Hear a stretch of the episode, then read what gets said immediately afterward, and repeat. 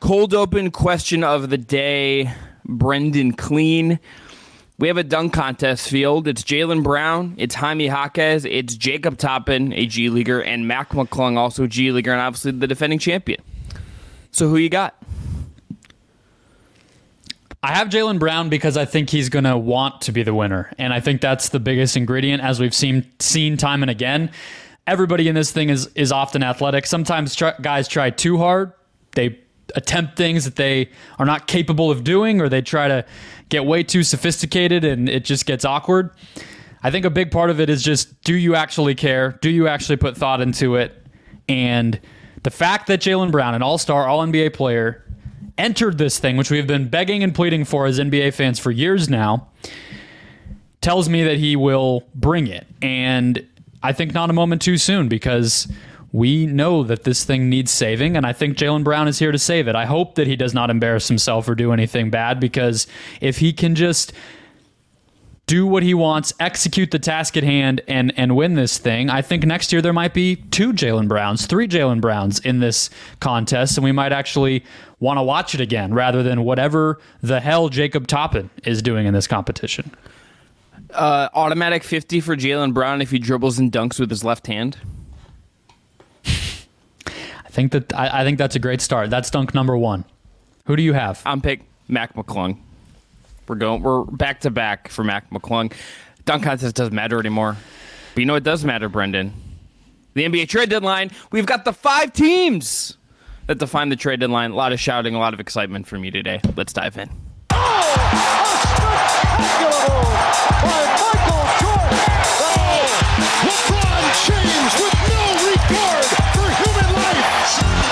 That big body in front of him. Crowder looking, throws it alley. Oh! He puts it down! He puts it down! It's over! Welcome in to the Just Basketball Show. I am Chris Manning. That is Brendon Kleen.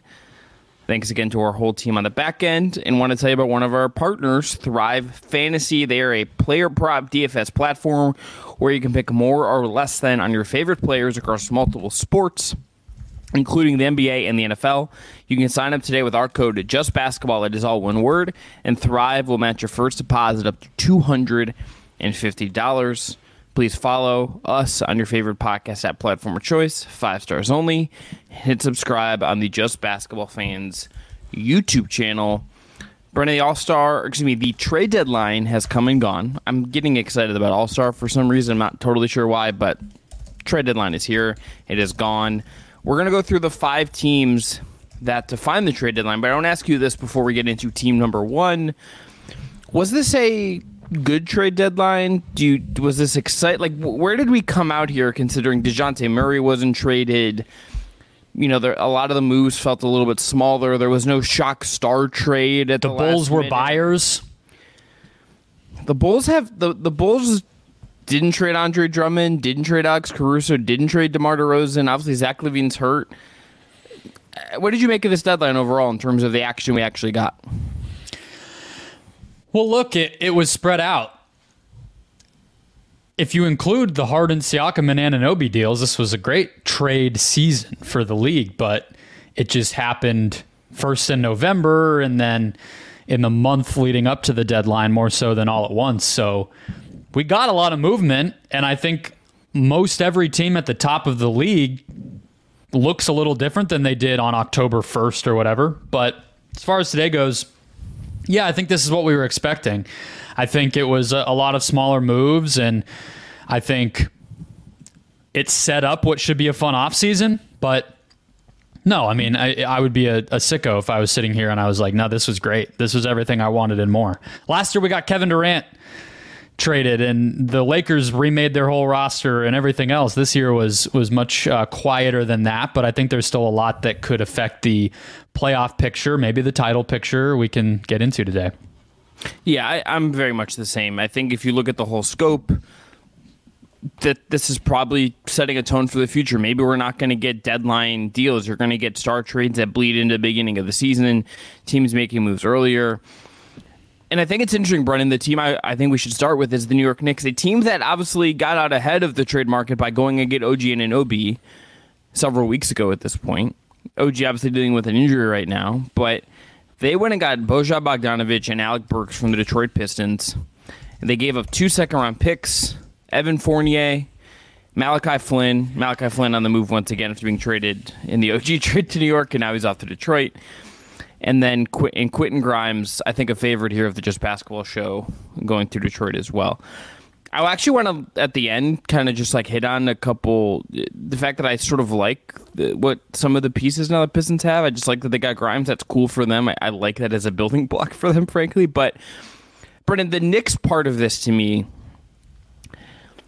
the more I've sat with it, the more that I like it. I don't think Burks. I'm super in love with them going and bringing him back into the system. I, I don't totally think he's going to be super additive to them come playoff time. But I think Bogdanovich could be. I think particularly in the the structure they have with OG with all the big wings, you don't have to worry about him being the defensive potential liability. I think he is more of at this point in his career now that he's a little bit older. He can kind of come in and just be shot making, tough on closeout shooters, Bojan, and play more limited minutes. That's a pretty good role for what he is at this stage in, in this age. This team is clearly has an identity. They're they're big everywhere. Jalen Brunson is going to continue to have to be the one pulling out the strings in a real way. Burks is going to provide a certain more Immanuel Quickley's kind of scoring punch if he's going to provide anything for this group. But I feel like here they doubled down on their strengths. The Knicks didn't try to change what is going on here. The Knicks use the deadline to reinforce what already works.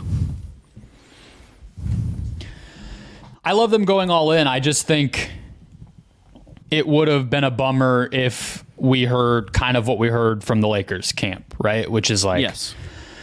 well, they're punting till July.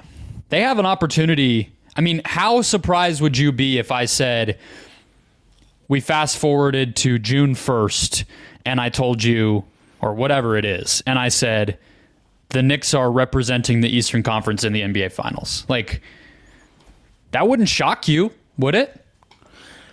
It would borderline shock me just because I think Boston should be Boston should just be the team that gets there.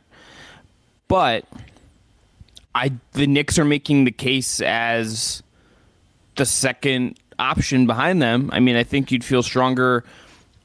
I think you could make an argument that right now, Brendon, this the te- there's a couple teams ahead of the Bucks right now. Based and the Bucks have the star power at the highest level, obviously, but their track record this year has been a little wonky. The Knicks are as solid as they come. They're playing great basketball for the most part as of late. Cavs, same thing, and both those teams have a lot to prove. And I think Boston is still very much ahead of the pack here. But I, I wouldn't be as shocked as I would have been a month ago. Is is kind of how I would answer that. Yeah, exactly. So that's my point is I like that they looked at that opportunity and didn't say, let's we made our move. We have OG. We have him now and for the future. Let's see what that shift can do for us, along with, you know, the DiVincenzo signing, which has been huge, and they have Precious and whatever. Let's try again. We made it, you know, game six of the second round last year. Maybe we go further this year. But instead, they were like, no, you know, July is July. Right now, we have an opportunity to improve and do whatever to get 10% closer to our goal of, of winning a championship, which I think they have to be thinking of as their goal now. And I just like that. But at the same time, to me, these moves were more regular season moves. I, I look at the rotation that the Knicks now have, and it's, you know, guys that are locks to play in the postseason for them. Brunson, Anunoby, Randle, Mitchell Robinson if he's healthy. I would probably put Josh Hart and, and Mitchell, uh, Josh Hart on that list and DiVincenzo on that list if not for anything other than their defense, perimeter wise.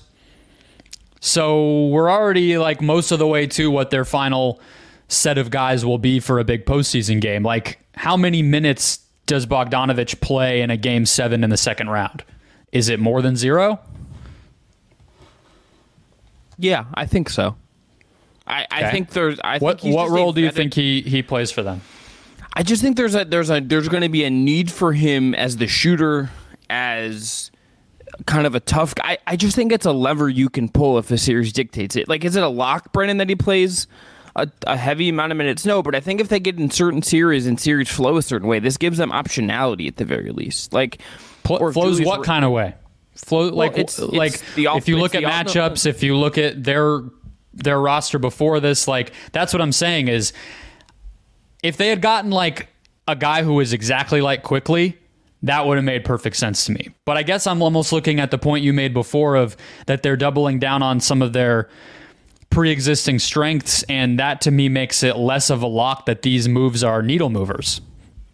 I don't even. I'm not even 100 percent like sure how much of a needle mover it is, but I think if you get this guy who is a just a proven shot maker who you can fit pretty cleanly with Brunson, and I think th- the way I look at it is there's going to be times in the playoffs, Brennan, whether no matter who they play, that they're they're going to see two on the ball against Brunson in the playoffs the obvious counter to that is to put as much shooting around Brunson as you possibly can. There's going to be moments in the series. I, I, Julius Randle's had a great year.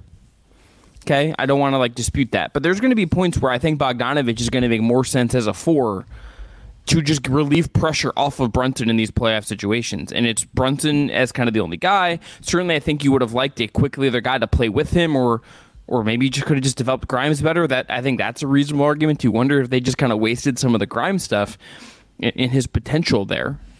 But I think you're going to see moments where it's like OG, Brunson, one of Harden, DiVincenzo, and Bogdanovich is there as the four, and then you put Hartenstein, or if Robinson like does come back, then like, hey, there's your five. And I think you're just gonna have a counter with him to keep playing the way you are. It, this is this to me feel the the Burks one. I, I'm not as much sold on. Bogdanovich, I think you're going to be able to use him for counters you are going to need to have come the playoff time. Is it a 30 minute a game role like he has played most of his career? I don't think so. But is it 15? Is it 20? Is there a chance he plays 25 minutes in a game seven because he's helping you space a certain way? I think there's a chance you see some kind of that because he is that kind of shot maker and shot taker, and at least you can trust him in that one way that I think is really valuable to help free up Jalen Brunson when they see different kinds of coverages come to playoffs. I think that's where the thinking is here. Yeah, I like that. I think Randle also obviously being hurt and having a track record of little things always seeming to be uh, hurting him physically makes it a good insurance policy just no matter what you're looking at. And I think to me, the place I look is Josh Hart.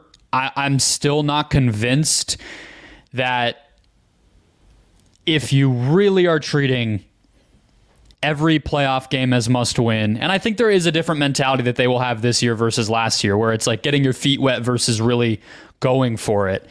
And if that's the case, and you have other options now, I do think Hart is somebody that that you can maybe turn the volume down on at times Yeah. because he can just be such a liability on offense. He serves a very specific role. I think he he he you have to play him, but you don't have to rely on him maybe and get into these games where uh, to your point, the ball is moving and suddenly you look at the box score and the guy's taken eight threes and, and made one or two of them just because the defense is is forcing you into that situation. So yeah, I I like it. And I think in the regular season again, I, I do think Burks I see it.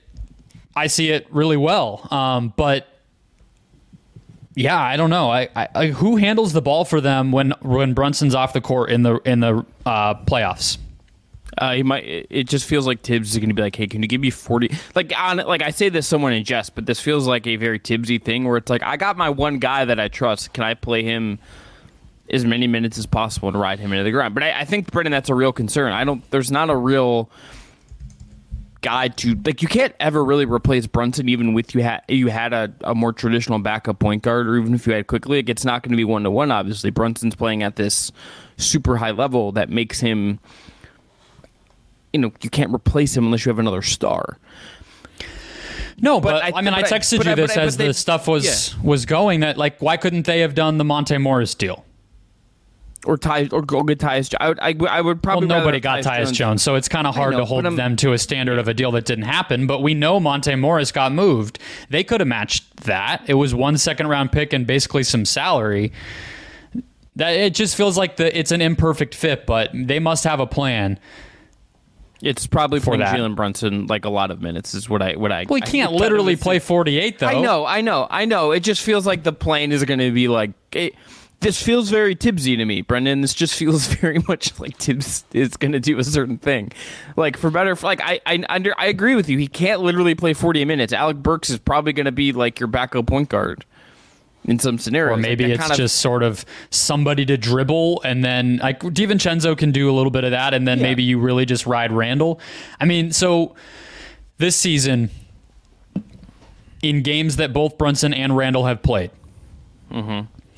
Brunson off, Randle on, 191 minutes. They are plus two.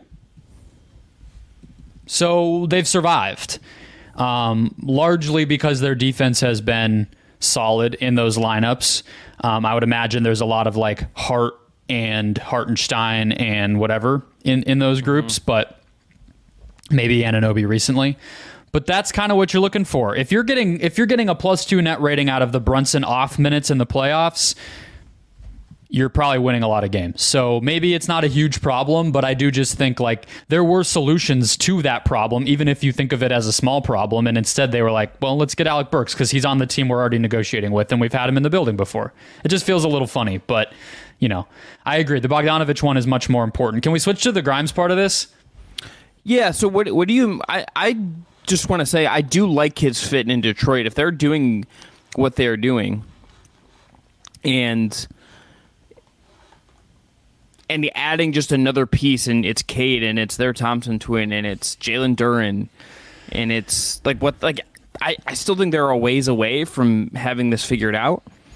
Wait a second. But Brendon, yeah, I believe you that you do know, but do you know which Thompson twin is on which team? Was that No, this this here's the thing. I this has been so many names I've looked at today that I'm generally like I have to I'm double checking myself. It's yeah, it's Ausar Thompson. Amen Thompson is on the Rockets. This has been Brendon, there's been so many names I've read today. Like I forgot about that Ryan Arcidiacono was like in the league, much less that he was on the Celtics at one point.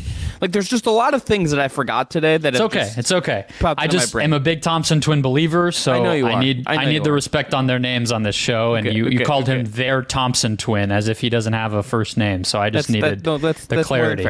The, the, I like this bit of like if the Pistons were going to do this, I like getting a guy like Grimes on their team. I, I don't still exact we don't exactly know what that Pistons team is doing, but it, they got a guy that I really like, and I think you really like, and I think whatever comes next for them, that's the kind of guy that a he should be more empowered now, and b I think Mm-hmm. can get better in a new situation it's a little disappointing to me of, of how this ends with him in the Knicks because I think the ceiling for him was higher than it ever.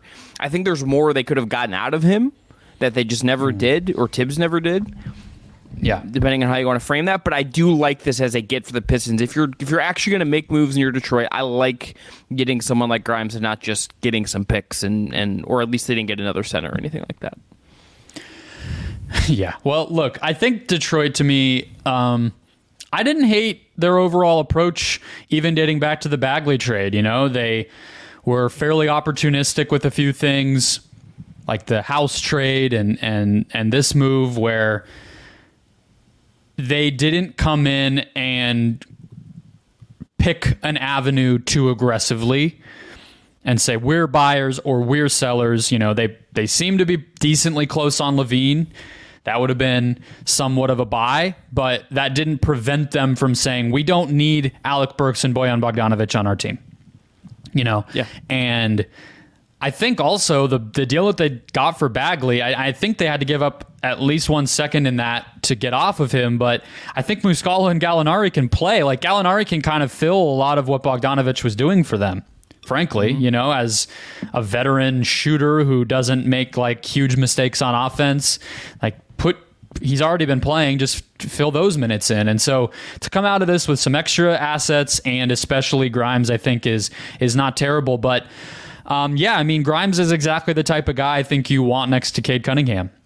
Personally, like you know, just somebody with decent size who competes on defense and can make open shots, like that's the rubric. That's that's the recipe for building around a, a star creator like Cade, which I'm still going to call Cade Cunningham that for the foreseeable future. We'll see if that uh, title ends up being accurate or not. But if that's still the goal for them, which it is, build around him. I think Grimes is a, a great guy to get back for two vets that you had no need for. I can the the, the two set, the two first round pick stuff for Bogdanovich and all that was was always stupid. So mm-hmm. if you had told me even last deadline, hey, they're going to get some seconds and Grimes, I'd be like, great. Perfect. Get rid of Bogdanovich today. So it took a while. They got there, but I like the moves, and uh, hopefully they can get a little more stable as far as what their long term plan is. I, I, wanted them to trade Isaiah Stewart personally, but yeah, but that's all right. Couldn't agree more with the, that part of it. Did, is it a failing on the Knicks at all, Brendon, to have to trade Grimes in this way? This this is he wasn't part of a bigger star package. He wasn't yeah. part of even like he wasn't even part of the OG trade, which he didn't need to be, but he wasn't. Is this, is this kind of return that is sort of a reinforce the team? nothing super splashy. Is that a, is that say something about how the Knicks did or did not? Phil Grimes and I have you have I have seen the post where it is like all the the Knicks like young guys that they developed. Yeah. They're all they've all been excised now, and he's he was the last one. It's yeah, it's still only Barrett as far as first round picks to re-sign for like the past twenty years, and then they got rid of Barrett too. You know, they trade Obi Toppin last summer. They trade Barrett and Quickley for OG. Now they trade Grimes here. I I guess the way that I would put it is this. Um, I think that they had already sunk his value to the point that thinking that he would be the centerpiece of some sort of star move is a little bit silly anyway. So, you know, whatever whatever status he held when he was like the crown jewel of Donovan Mitchell talks, he's not that anymore. That was 2 years ago. So, the fact that you're trading him now doesn't mean you're trading that guy. You're trading what he is now, which was a depleted asset because he didn't seem to jive with Tom Thibodeau. He had lost his place in the starting lineup and wasn't getting a ton of minutes, and him developing did not seem to be a priority of theirs. That said, like it, it comes at you fast with this stuff in terms of team building in the NBA. Mm-hmm. It's it's not that far for, between September 22. We're talking about Donovan Mitchell, and we have a package that could easily outbid anybody. To all of our guys are making 10 plus million dollars. We have no more picks, and we have no more young talent. I'm not saying they're there, but it, it happens very fast. So, to me, the best thing you would say is that they've won or or done a good job in all these trades. It's not like they've they've spoiled these assets on trades that look really stupid. So I, it obviously makes it easier to to stomach that. And all of this, Chris, in my opinion, is a lot easier when you sign a guy who suddenly becomes a bona fide number one on a championship team, which is what I believe Jalen Brunson can be, for twenty six yep. million dollars. You're paying him $26 million and he's going to get MVP votes. So you can do a lot of stuff that other teams can't afford to do because of that. Before last thing we'll say, at least what we can say in the Knicks here, the most interesting race to me in the NBA now for the playoffs is who gets the two seed in the East. That's going to have a lot of value. That will be a potential home court in the second round. And it's there's three teams they're running for: Cleveland, Milwaukee, New York. How those teams sort themselves out who comes out ahead, who actually gets that, and, and frankly, who also doesn't finish fourth. If I would take third over fourth just to be on the opposite side of Boston, that race uh, behind Boston, ahead of Philly and, and Indiana and Miami and all those teams, the number one, I think, most interesting race down the stretch as far as an actual definitive seed goes. Much and there's a lot of other stuff in the West as well, but that to yep. me is is the one. It's going to be very very valuable, and if the Knicks pull it off, they're they, they could owe it in part to this deadline. Let's move on to Oklahoma City. Let's flip conferences. Oklahoma City, Brendon, I, I want to give myself a slight pat on the back here because the team that I said was the biggest mystery was the Oklahoma City Thunder. I did not have on my bingo card at all that they were going to go and get Gordon Hayward at this deadline. I thought maybe they go get a big, Maybe they go get some kind of just other depth. Maybe they, they do some shuffling around. But to get Gordon Hayward, I don't think really give up very much, frankly. Use the Davis Bertans salary. This is a move I really like for them, and it doesn't change their identity. Getting Gordon Hayward doesn't really make them have to adjust how they play in the in the way that a more traditional five would have vis-a-vis Chet. And I, I just I like this as a move for them as as a rental at the very least, and maybe a veteran piece that they can have around for a little bit longer after this year if it works out down the stretch run. Yeah, we talked about this with Brunson and the Knicks just now that how much do you really need to value a backup for one of your best players? The level of energy being put behind telling the Thunder that they need a backup for Chet got like very out of control to me. At first, I was on board when everybody, it sounded like we were just saying overall the team needs more size, which I agree with because even their backup forwards are pretty small. Guys like Aaron Wiggins or Kenrich Williams or Jalen Williams, even. But then it became like, go get Nic Claxton and this type of stuff that I, Jarrett Allen. Yeah. And it's just like their best player, their second best player plays center. Why would you do this? So I thought this type of trade made a lot more sense. And I think we also underestimate how specific Oklahoma City Oklahoma City's style of play is.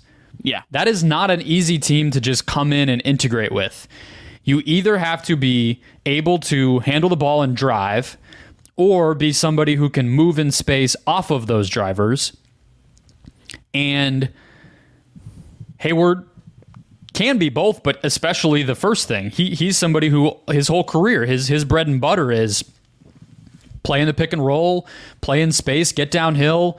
He can score at all three levels. He's shifty. He you know he is very uh, he's he's actually like a like a great version. Maybe not as good of a passer, but stylistically and body wise, like he kind of is what Micic was for them, and that guy was playing for them. So I I think this makes a lot more sense than any of that would have. And so plus they're so deep and young, they don't really if if he gets a pulled hamstring in game 1 of the playoffs and ends up not really playing a factor, they, they're fine.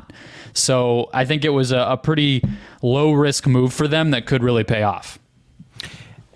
The the part of this I find most interesting is that this is such a ready made we don't trust Josh Giddey in a playoff series kind of move. Mm-hmm. I was watching Thunder uh, Utah the other night, and this isn't the first time this has happened. But we saw the Utah Jazz in a close game, in a game they ultimately won, basically just dare Josh Giddey to do something with the ball in his hands late in the game. They left him open. They said, "You want to shoot it? Great. We we're not really going to give you clean driving lanes. Some of your the, the best skills you have, we're going to take away because we can just leave give you space and and cramp up the rest of the floor. And what makes you interesting and special is off the board. You get to a position where now that you if it's the first round and or it's the second round or wherever it is, you now just have a guy that you can put in that in that spot on the floor. And I don't. Th- are you losing some athleticism? Sure. Are you losing? Is there some different energy there? For sure. But you're not gonna have. You're gonna have a guy who's gonna take threes, who can drive, who's a little bit bigger and bulkier, who's a little more proven in that case. And th- that's something of a win now team for a team that doesn't have to be all in this year and didn't go all in at this deadline, Brendon. But that that this is a win now kind of trade in a way for you to tell yourself we're not we can't we're not we're not just gonna like learn let Josh Giddey go out to to play and have to figure it all out or, or fail and that's the NLB all. You have a counter, you have an adjustment built in here if Giddey when Giddey struggles in the playoffs. And to me that to me is the most notable part of this trade. Yeah. The other th- I mean the thing with Giddey too is like it's easy to focus because teams play off of him or they'll place they'll guard him with the center and they really put under a microscope like what his weaknesses are in that realm. But he also is not a good finisher. No. He's in the 19th percentile as a finisher this season among forwards. He is 42% from floater range, which is a career low. He had made those shots better in the past, but that's mediocre for forwards. And he's making a third of his threes, which could be worse. But to me, it's really that other ingredient. Whereas Hayward, it's like I trust him to maybe get to the line a little bit more. Um, he is shooting 70% at the rim this season, 73% last year, above 60% every year since he his last season in Utah.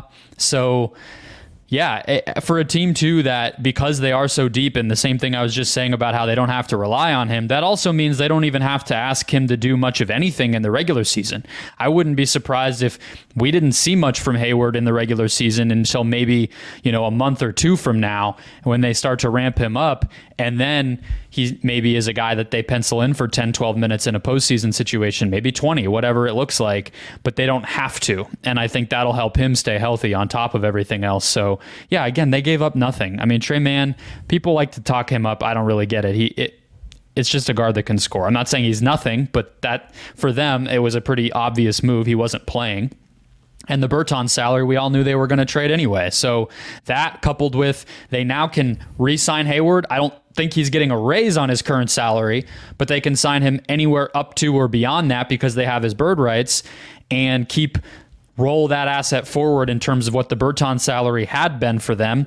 Maybe next deadline we're talking about that as the Hayward salary because now they have another big number to use in a future trade. So this was a no-brainer, I think, even though it felt very out of left field the, rotation now: SGA, Jalen Williams, J Dub, the, the the really really good Jalen Williams, Chet, Lu Dort, Giddey, Hayward, Cason Wallace, Isaiah Joe, Kenrich Williams, and Aaron Wiggins. And if Aaron Wiggins gets cut out, whatever that looks like.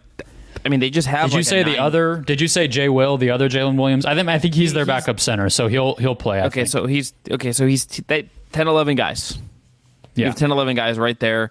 If you have to figure out certain other things, or, or maybe there's a, a bio thing they could do now and, and get like a just another big in there and do it that way. If you want that, I think you could easily do that here. But this roster just like is deep and makes sense. Like, and they didn't try to. It to your point about their play style, Brendon, they didn't try and like readjust their entire play style. They didn't bring in something that's going to cause an adjustment. Like this is also, I think, good for Hayward at this stage in his career. Certainly, you know, he didn't want to get a buyout. Financially, I very much get that. So this to me is like a good balance if he gets to play more competitive basketball and still make pretty good money. And he can play fewer minutes. And I think for considering his injury history and, and all of that, I think this is this is a win for him as much as it is I think a win for the Thunder. What about the Hornet side of this? You do you have any thoughts about about what they did here or anything? Anything notable? I I I, I think their overall deadline considering they also traded Rozier, it's fine. I think it's the it's Well, I think we'll get to them when we talk about PJ Washington next because we're talking about yeah, Dallas. That's a good point. Let's so let's go to Dallas. I don't. I'm, I'm very excited about the Thunder. The race for the one seed in the West also going to be fascinating. If I do it a handicap real quick, if you had to handicap the race for one in the West, it's it's like a virtual tie right now. I believe between Denver, Oklahoma City, Minnesota. I'm going Denver one, OKC two, Minnesota three. That's how I would power rank those teams. I think OKC gets it because I think they Care more. yeah care or just I don't know if they care, but the other Clippers- teams Clippers maybe don't. you know, like I, I guess the Clippers and the the Nuggets I don't think care as much, and then Minnesota I trust less. So I guess just sort of like that leaves the Thunder as the team there, but. It's kind of funny. I mean, outside of Denver with the altitude, none of those teams maybe out. I guess Minnesota might take issue with that, but home court advantage. You know, we don't think of any of those teams as like bona fide. Every year, the playoff crowd is rocking because some of them are young. So, yeah, it almost feels like more of a missed opportunity that like Sacramento won't get to have home court advantage or like, you know, whatever happens with the play in teams that they'll be missing that. Whereas like, you know, is the B team Staples Center crowd really going to be making or breaking a series? I don't know. But yeah, I mean, it, to me, it's more who gets who in the second round and some of that stuff is really what I'm looking at more so than, you know, the pride of the number one seed. I mean, Clippers Lakers round one is not off the table. Which should be fun. I, I'm I'm into that from just like a weirdness standpoint of the Clippers being the home team, but that's going to be a Lakers partisan crowd. It just it just would be. Yes. I also uh, I also think whoever's five, whether it's the Suns, whether it's the Pelicans, whether it's the Kings, I think everyone in there at this point is probably just uh, no. I love you, Minnesota. I'm glad you got a point guard who can dribble. Congratulations on getting Monte Morris. But uh, that's the team everyone's I think going to be rooting for to fall to five to four in the four five. I think no question. As a team, as a, a fan of a team that is actively in the five seed, I would love for Minnesota to fall to four. Yes. Yeah, Can't right. confirm. Move. Yeah, can't can't confirm. Struck from the source. All right, Dallas Mavericks. You are up next. They go and get. They make two trades for two players that I think fit really well, Brendon, within what they do. The way Luka Doncic, in particular, plays. The big one is PJ Washington and two second round picks. Go from Charlotte. Charlotte gets Grant Williams, Seth Curry, and a top two protected 2027 first round pick. And then they also get Daniel Gafford from the Washington Wizards, and it costs them Richaun Holmes and draft compensation. Brendon, I, I think both moves I really, really like. The PJ Washington one I've seen more split opinion on so far in, in the reading I've done about the deadline. But considering I just Grant the Grant thing, which I was high on, I'll, I'll take the L on this. I liked them getting Grant Williams. I liked what he can provide. I still don't totally want to write him off as a guy that, that could contribute. Um, we've seen him play in good teams before, obviously, and, and be a, a positive player on those spots. But PJ Washington is just better than Grant Williams right now. And I think he's going to fit really nicely with them. His contracts are really good value as well. I think Dallas did some just really good business to reinforce this roster right now.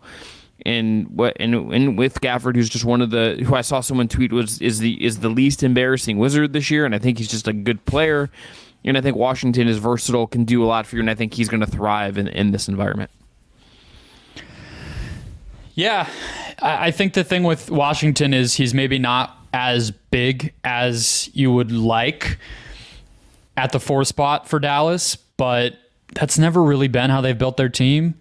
You know, like Derrick Jones Jr. has been starting at the four for them a lot of the season. Even when they were in the conference finals, it was Dorian Finney Smith. So this is sort of their MO. They want to be flexible. They want to be a little more swarming, especially since Jason Kidd has come in on the defensive end. And they want to have ath- athleticism and length around Luka. So it fits. It fits how they've built it. It's just to me, you know, I would I would prefer a little more size. But the thing is with PJ, I loved him. You know, I, I used to pay a lot more attention to the draft back when he was a prospect, and one of the things I loved about him is how physical and the way he could play bigger than he is. That made him more exciting to me, and and I don't think he's really gotten to do much of that since going to Charlotte and under Borrego, they were such an offense first team. And then the past few years, their defense just generally has not had a lot of difference makers to kind of insulate him or, or make him any better. So hopefully this can and that he can he can show some of that and he'll have to because if he's just an offensive guy for them, they don't really need that. Um, I don't think he'll make a big, huge impact. But if he can be a two way player, you're talking about somebody who we might start thinking of as like a centerpiece for this team uh, if all goes according to plan. So I like it from that standpoint. Can we go through now, though, what it took to get him in some? Because the Mavericks did a sign and trade to get Grant Williams. Yeah. Yeah. So I mean, Dallas's track record of Dallas's track record of moves is very funny because they often just throw more picks to fix the moves that didn't work before, which I kind of respect. Mm-hmm. But it is kind of funny that that's just kind of what they do, and they're trading like a twenty. A, tw- a top two 2027 first round pick, top two protected 2027 first round pick is just one of the funnier pick projection pick protections I've seen as far as the trade goes. It's just like Yeah. we don't want to give you we can't really give you we don't want to give you like a real pick. We don't have a lot else. What if we just slap some fake protections on it, which for a pick we're hoping is like somewhere in the twenties. they've been scouting the freshmen in high school and they're uh, they're convinced it's a two player draft or something. I don't know. So it's a little bit hard to fully do because in, even in this trade, right? They get two seconds, and they did the same thing with the Grant Williams deal. They mm-hmm. basically they gave up three seconds. They gave up two seconds, and they got two seconds in the Grant Williams trade. So let's just say that's nothing. Did you buy the? Did you Whatever. see the tank? Did you see the tankathon? Insta, or I think it was a Twitter post where they just like pointed out all the trades It was second round picks, and it's like it felt like every damn pick in the second round. It was like I think next year is like converted to another team. Like it's not in order anymore. It's just like we just trade these. These are like Yeah. these are fun money. Like it's kind of it's kind of it's kind of wild. Like what what second round picks are. They're just It was like fewer this year, though. You know, last year was Yeah. the year where everybody was going for like four and five. This year it was a little less. But okay, so last summer they trade an unprotected 2030 pick swap to the Spurs mm-hmm. To get Grant Williams. Let's just call it that was the trade. Because again, seconds went both directions. Now they trade an a top two protected straight up pick in 2027 plus Seth Curry to get PJ Washington. So basically, they gave up two first round picks for PJ Washington when it was all said and done, plus a lot of other nonsense that's probably not doing them any favors in terms of their future flexibility. And Seth Curry, who I don't think is a playoff guy, but had played minutes for them and they gave real money to. He's not a minimum player. So, uh, yeah, they, they, they like to shoot themselves in the foot, and they are a very active team in the deadline. I think it's now eight straight trade deadlines the Mavericks have made a deal, at least one deal. yep. So Feels right. Uh, very, very active. But yeah, uh, I like the move. Gafford, I love.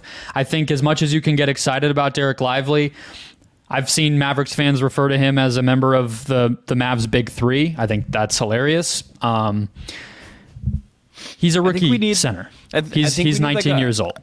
we need like Merriam-Webster to like weigh in and give us like an actual definition of big threes before people like did you meet the the, the literal definition in the dictionary for a big three Yeah. i think we, we need It's like how in the load management rules, the league defined like you were an all star within this realm Mm-hmm. of time, and it has to be that. You don't get to be a member of a big three unless you've like fulfilled the the certification. But I don't think Gafford is some sort of star either. But it's at least better protection for Lively.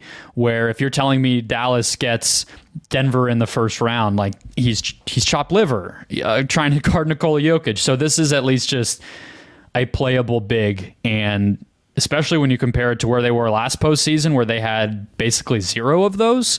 To have two plus Kleber if he's healthy is is a really nice spot to be in, and I think they'll be a deeper team headed, heading into this playoffs, which is huge and and might be the difference between them advancing and not advancing. I mean, they didn't even make the playoffs last year, but you know what I mean. a really interesting team also just from a from a standings perspective because they are currently eighth they're a game and a half back of the kings they're two full games back of the suns and the pelicans they're ahead of the and they're a game and a half ahead of the lakers two ahead of the jazz and three and a half um, ahead of the warriors they're kind of in their own little zone right now but you would think Brendon with these moves and obviously just with the talent they have, I I can they're gonna they're they're the team I think in that eight to in that in that playing range and below. They're the one now I think you'd have to look at and think, okay, are they the team that's gonna make a real push to push New Orleans out of the top six? Like yes, do they have some ground to make up? For sure. Two and a half games isn't nothing and, and the Pelicans are playing pretty good basketball and you know, didn't really make any real moves you know, in their own right at the deadline, they're going to stay in the tax and, and just got rid of Kira Lewis. Other than that, they they they're keeping it intact. Dallas is, I think, in a position now just with the competency of the trades they made. They didn't do anything go get another star. They just made competent basketball trades, and I think that has them poised to push for the top six. I think you would have to hope so. I think they're, you know, on paper, a more talented team than the Pelicans, I guess. I kind of say that as I question it myself because I think New Orleans is very deep, but where Sacramento and New Orleans might have them beat with depth, I think, you know, you you would like to say, right? Luka, Kyrie, PJ Washington, Dereck Lively, and, you know, some some three and D wings, that should be enough to be better than those those other groups. So yeah, six should be their goal and hope the chips fall in the right place to feel good about your first round opponent. But it's just weird that we're here with a generational player on a team that's like fighting to make the playoffs every year. And some of that is on Dallas, and I think some of it is on the West is just perpetually a juggernaut. The West is perpetually just hard. Like I, Luka, can we can we cover this real quick? I, I want to say Yeah, this uh-oh. because people think that Brunson would not have been Brunson here. No, Do you agree with me on that- this? Yeah, who and he- They Jalen play the same way. Yeah, there there is there is an inevitable point, Brendon. I think in team building where at the highest level the teams are the best. The, the Nuggets are really like the anomaly to this because Jokic is an anomaly in his own right. But you have overlap at times. You have overlapping skills. You have overlapping talent. You have overlapping strengths. Oftentimes, I think ninety nine percent of the time that requires sacrifice from someone. In Dallas, in this specific case study, that is never happening with Luka Doncic. This is Luka's Luka. The, the day someone can make Luka adjust how he plays is the day that I think the earth turns on into their axis, for better or for worse. I think like he is who he is. Oftentimes, it's very good. Jalen Brunson could never ever be what he is with the Knicks without the opportunity to do it, and he was never going to get that opportunity in Dallas. You're, and it's why, like, if you're going to go get a, a kind of different kind of point guard to play with Kyrie, for all of the very many things you could say about Kyrie, and how much he does like to play with the ball in his hand and dominate at times, that guy has a track record based on playing with LeBron, playing with Durant, of being able to pick his spots in every way. He doesn't need to dominate the ball in the same way and can play off of Luke in a way that I don't think Brunson is totally equipped to. That's just the nature of their skill sets a little bit. But yeah, Brunson absolutely was never going to be this guy with Luka. There wasn't like a two-headed monster with those two guys sitting there in plain view that Dallas messed up. Brunson needed to go to New York if he was ever going to be this. Yeah, in the second round in 2022, when the Sun when they upset the Suns, he was Brunson 19, 4 and 3 on 45% shooting from the field. You know? And Fine.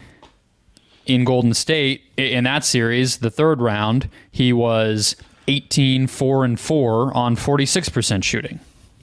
Very serviceable player, but not a guy you ever I mean, that's why he's paid what he's paid. So yeah, I, I think they're still just trying to figure out what the right pieces are. It's not for a lack of trying. I mean, Porzingis, Brunson, Kyrie, they've they've they've tried, but yeah, I mean, they still are out on the outside looking in of of a surefire playoff spot right now. Let's move on to our next team. That is going to be the Philadelphia 76ers. Before we do that, want to tell you about our friends at Homage. Homage is an ultra comfortable specialty apparel company with NBA and WNBA licenses that uses vintage inspired designs to pay homage to the greatest stories, traditions, and figures across sports, music, and popular culture. Use the link below to make your purchase and support the Just Basketball Show. Brendon, I'm eagerly awaiting eagerly awaiting them restocking their starter MLB jacket collection. I have set up an email alert so when the Cleveland Guardians jacket is back in stock, immediate cop. Immediate cop. You support like four baseball teams, so do you have one that you would you would want to get? I support the two nearest baseball teams to where I reside, and Okay. uh, I will I check out like the D-backs and Padres Pa- Padres uh, jackets. I was a positive jinx for the Arizona Diamondbacks. Thank you very much. true, you I. I I'd said goodbye, and they made the World Series, so they they would love for me to continue to hate them. Brendon, I just want to. I get you needled me about the, the, the not remembering which Thompson twin I wanted to talk about in that sense. I'm going to needle you about. Well, I'm more than happy to be needled, but uh, Okay. it's Gotta two. tell you the pod the, the Padres one. It's pretty great. It's pretty great. Just looking at it right now. I'll check it's it pretty out. Great. It's pretty good. I don't see a D-backs one, which feels like a problem for me personally. That that's that's kind of a bummer. But check out Homage. Use our link below. Buy yourself something nice. Uh, they have a bunch of WWE stuff as well. All kinds of stuff there at Homage. All right, Philadelphia. Philly made one of the other surprise moves of the day, Brendon, in getting Buddy Hield from the Indiana Pacers. Uh, Marcus Morris, Furkan. Congratulations to Furkan Korkmaz for finally getting his trade request approved, and he finally gets out of Philly like seven years after he first made that trade. So just slow clap for Furkan. Furkan getting out of Philadelphia finally. Uh, there's also a 2024 second round pick from Toronto, a 2029 second round pick from Portland, and a 2029 second round pick and some cash going out. They also trade uh, Danuel House, who I believe is going who has been waived or will be waived to the Pistons. Yeah. And and uh, and another second round pick goes to grease the wheels of that deal. They trade Jaden Springer to the 76ers for a second round pick, and they also trade Pat Bev to the Milwaukee Bucks in a move that makes me think they think they're getting Kyle Lowry in the buyout market. Um, a busy day, Brendon, for Philly. Buddy Hield, the headliner. What do you make of, of what Philly has done here, particularly considering obviously Joel Embiid is currently injured? Yeah, the Beverley thing is interesting, especially to also get rid of Springer. They're a little light at that spot. Maybe it is Lowry. But this, I mean, not to start with Campaign? the nerdiest possible Keeping part campaign? of this, but maybe. Uh, I, the, this is what Daryl Morey's great at. He's able to add and get under the tax at the deadline. It's it's like his favorite shit to do. Um, he loves to get better and also save his owner money and you know show off and flex in front of all the other GMs who wish that they could be as good as he is or whatever. Um, but Buddy Hield, I like it. It is a version of what I think they needed, but I guess I wonder was that for fully him to be a part of what the team looks like now, or is that sort of a hey, why not? We'll see if we re-sign him. It's just a little puzzling because he, of course, as they want to have cap space in the summer, is also an expiring contract, mm-hmm. and I'm not convinced you want to have like a a starting backcourt of him and Maxey, right? No. But I, I I wouldn't hate it if he's like a guy who's your eighth man on a better team version of this team a year from now. It just felt like a flyer more than anything, which I don't mind. But they gave up three seconds. You know, it's not not insignificant. Um, what do you think of it? I, I I'm not just fully positive what their plans with him are, so it's hard for me to evaluate like what was good or bad about it. So that I agree with. I don't feel like we fully understand what Daryl Morey is cooking here. I, I think that's absolutely fair and, and reasonable. I think that is a mystery. I, I that this felt to me, Brendon, more like a obviously like win now move, and I think kind of what they've done of late and the Embiid stuff. Even to me, it felt like they're just planning on him being back in a month or six weeks or something, and just picking up where they left off and going for it. And I and I understand that you don't know you can never take a season for granted. It's hard to take a season off. And Embiid's injury history, I think, does suggest that you just never know how many you're going to have with him in his prime, and that that's a real thing. The shooting that Hield is going to give you is, I think, great for the spacing around Embiid. He's going to be get a ton of open shots, but what they are building, what they are doing in this case, to me, it's it's unclear. And like, I probably would have rather also just like kept kept Pat Bev than Kyle Lowry. I get there's a homecoming aspect to Lowry. He's a more proven winner in a certain sense than Patrick Beverley is, but is he better than Pat Bev right now? Like like No, probably not. Like I so I don't exactly know what's going on here. but I don't And think again, he's I- great either personally. So it's like No, he to me that's kind of a C minus for a C minus or whatever. You know, Okay, that's fair enough. I guess the idea is if I'm if I'm trying to explain this in a positive way, you're probably looking at the the next stretch of games and while Embiid is out and saying we just need to give Maxey an easy button to pass to. This provides us that. And we don't want to be in a position where we slide out of the top six while Joel is out. You are currently they are currently fifth. They're two and a half games back of the four seeded Knicks and, and Bucks, who are also six games. They're also two and a half games back of the Bucks, who are in third right now. Indiana, who they obviously traded with, is two games behind them. The Heat are three games behind them, and, and maybe showing some signs of life based on how they played the other night. Orlando's a little bit behind them. I think this to me, Brendon, feels like a hedge of let's just get Joel back, let's get healthy, and we'll we'll take our chances from there, and at least made some kind of additive move, even if it isn't getting Bruce Brown or, or something of, of that kind. It's Yeah. it's a very specific kind of addition. It just feels like let's not fall out of the top six and be ready when Joel comes back. Sure. They're also 30th in three point frequency and 20th in three point accuracy. So they did need shooting. I mean, Kelly Which Oubre has started. A a wild thing for a Daryl Morey team for that to be the case. Yeah, I mean, I think a lot of the Philly teams have been that way, but it is it is a little funny to think. I, I guess too, like they're starting Oubre, thirty two point seven percent three point shooter this season. You know, Melton has always been a, a low volume guy. He can make wide open ones off the catch, but beyond that, probably overextended. Batum, kind of a similar guy. So, yeah, I, I think it, it makes a lot of sense from that standpoint. I guess I just wouldn't have looked at their roster and thought they were a Hield away. But this clearly is not an all in move. This is something for this season, and we'll see the master plan of what they're concocting come June, July, I guess. Hit Indiana um, as the B side of this, I think, quickly before we get to our last team. They, to me, this to me was a weird trade to see in the morning, Brendon, because it just felt like, why are you taking something of a step back and not getting a ton of value, I think, back in return here when you trade it for Pascal Siakam. And then they get Doug McDermott. So I guess they just kind of like shuffled some chairs around and mm-hmm. got a shoot. You know why they did this? You know why they got rid of Buddy Hield? Because he's like the worst defender in the entire NBA. Yeah. And the Indiana Pacers, I I love that they looked themselves in the mirror and said, "This is not going to work. This is not a real basketball team." And they got Pascal. They are starting Nesmith. We'll see if Nembhard can turn into a, a serviceable defender in time. They have Ben Sheppard and Jarace Walker they've been giving more time to. We'll see, I think, too, what this means for Mathurin. This is a huge opportunity down the stretch and into the postseason for him. And they've turned Jalen Smith into a pretty solid backup big. So you look at their rotation now, and it is full of two way players in a way that it just wasn't before. And I think that's why they still traded Hield after all that time where we thought preseason they were going to do it. And then he was a big part of their early success. So maybe not. And to get three seconds for him, that's more than they gave up to get Obi Toppin.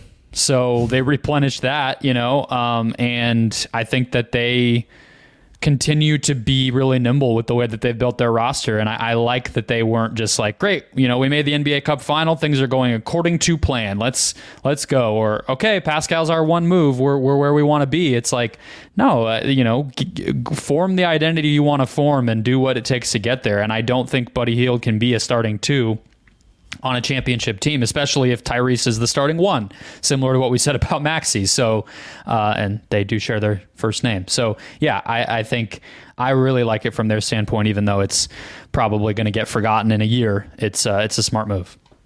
Whoever gets a three seed, I think, is praying to God that Indiana or whatever deity they believe in uh, is the six seed and not Miami. I think that's also just like going to be something fun to watch because even if Miami has not had the greatest season. I, I think everyone would be like, yeah, I'd rather play the Pacers in round one than, than Miami. Absolutely. Yeah. Get them on their first go round rather than the defending uh, Eastern Conference Then- representative then play- in the finals. Yeah. Then, then playoff Jimmy. All right, last team, the Toronto Raptors, who Brendon have had a very active, busy whole trade season. They obviously are part of the OG trade, bringing in Immanuel Quickley and RJ Barrett. Then they get Spencer Dinwiddie from the Nets in exchange for Dennis Schroeder and Thad Young. Shan, uh, Dinwiddie uh, there, there's seemingly like some beat, like something went wrong in Brooklyn, and I want to know what that was. I Lord knows, uh, but he will be waived by Toronto. And then they also get Kelly Olynyk and Ochai Agbaji um, in exchange for a first round pick. As part of that deal, Kira Lewis and Otto Porter Jr. go to Utah. Um, so a, a deal that nets Toronto Kelly Olynyk, who we thought could be an additive piece for a contender not a team outside of the play-in in the Eastern Conference, as well as Ochai Baji, who's now on his third team in a very young NBA career. But I like that. But I, I, Brendon, it feels kind of sacrilegious, or like not sacrilegious, but weird to say Ochai Agbaji is the guy that I most want to talk about. But I just like like him. I like him as a wing. I think he's going to fit well with what they have. So I don't know, know if he was worth a first here and what this is really doing. But I just think he's a good player, and there's some reporting as well that Masai has like known him and his family for a long time. So there's like some familiar, there's like some one of those classic like, hey, I know you, like I trust you kind of things, like a favorite of Masai's, I guess. But Yeah. an interesting set of moves for them in the way they've kind of reshaped the roster over the last couple months. Yeah, I haven't seen what the first round pick that they gave up is. So I guess that would affect it, but I think the two that they're going to have are the Pacers and then the le- the less favorable of the Thunder and the Clippers. So they don't have their own. Obviously, the Spurs have theirs. So um, I guess it's a, a wash as to which one they gave up. It feels like a lot for Olynyk and Agbaji, but if they keep Olynyk and Agbaji does hit, maybe we won't feel that way a year or two from now.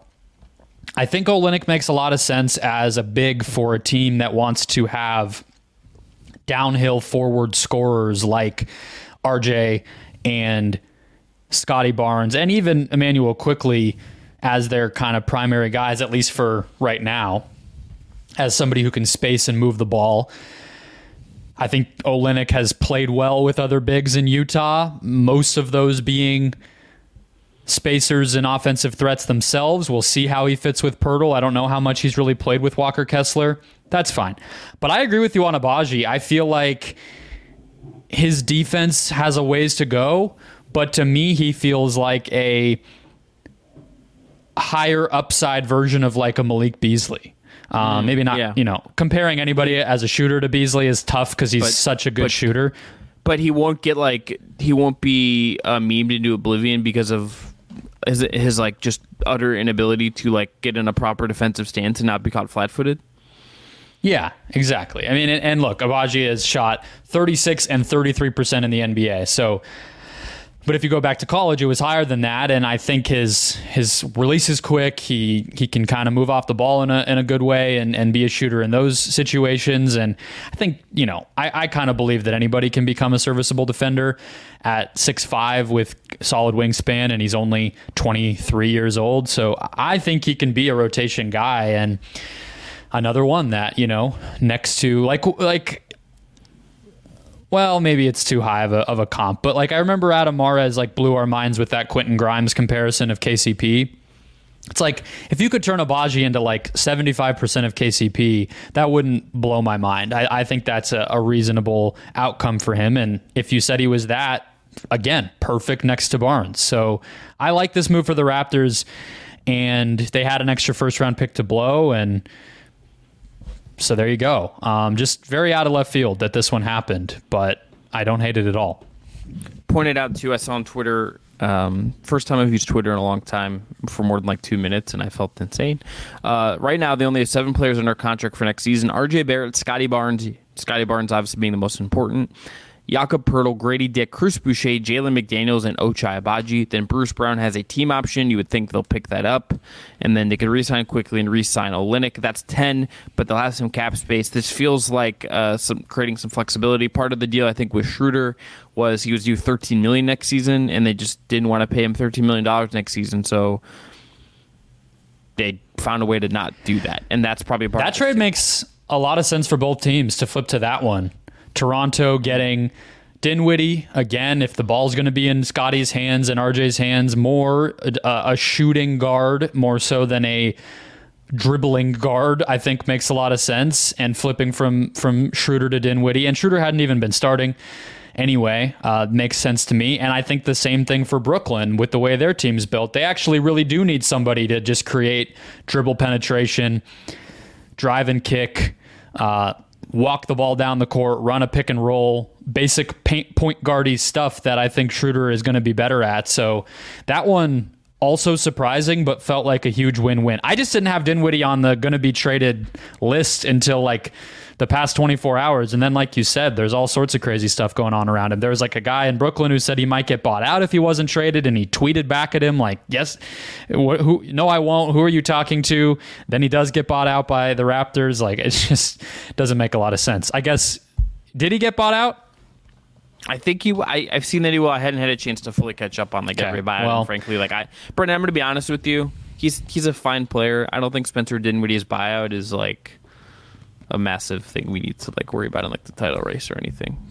No, it's not. I was going to complete that by saying I hope they don't, um, because I do think he could make some sense for them. But either way, I do like Schroeder in Brooklyn, and you're right about the cap stuff. The Raptors are an incomplete project here. I didn't love that they kept Bruce Brown personally. Yeah, I would But- have him too. if they didn't have an offer, then I get it. Anything that didn't happen, but we'll end on this, Brendon. Anything that didn't happen that you're disappointed by, I will just say I just kind of would have liked to see the Lakers trade for Dejounte Murray just for the sake of seeing what that would have looked like. I understand why it doesn't happen. The Lakers immediately in posturing mode of like, we're going to have three first to trade this summer. Who could we trade for? That's going to be really annoying really fast. But anything that didn't happen or any other moves we didn't hit on that you feel like deserve a little bit of a spotlight here at the end of the show? No, I think I'm still wrapping my head around everything that did happen, so I don't have that. I would just, yeah, I, I think the fact that the Bucks weren't able to do anything really um, outside of the Beverley thing, which, as I said, not a not a huge believer that he's going to make a difference.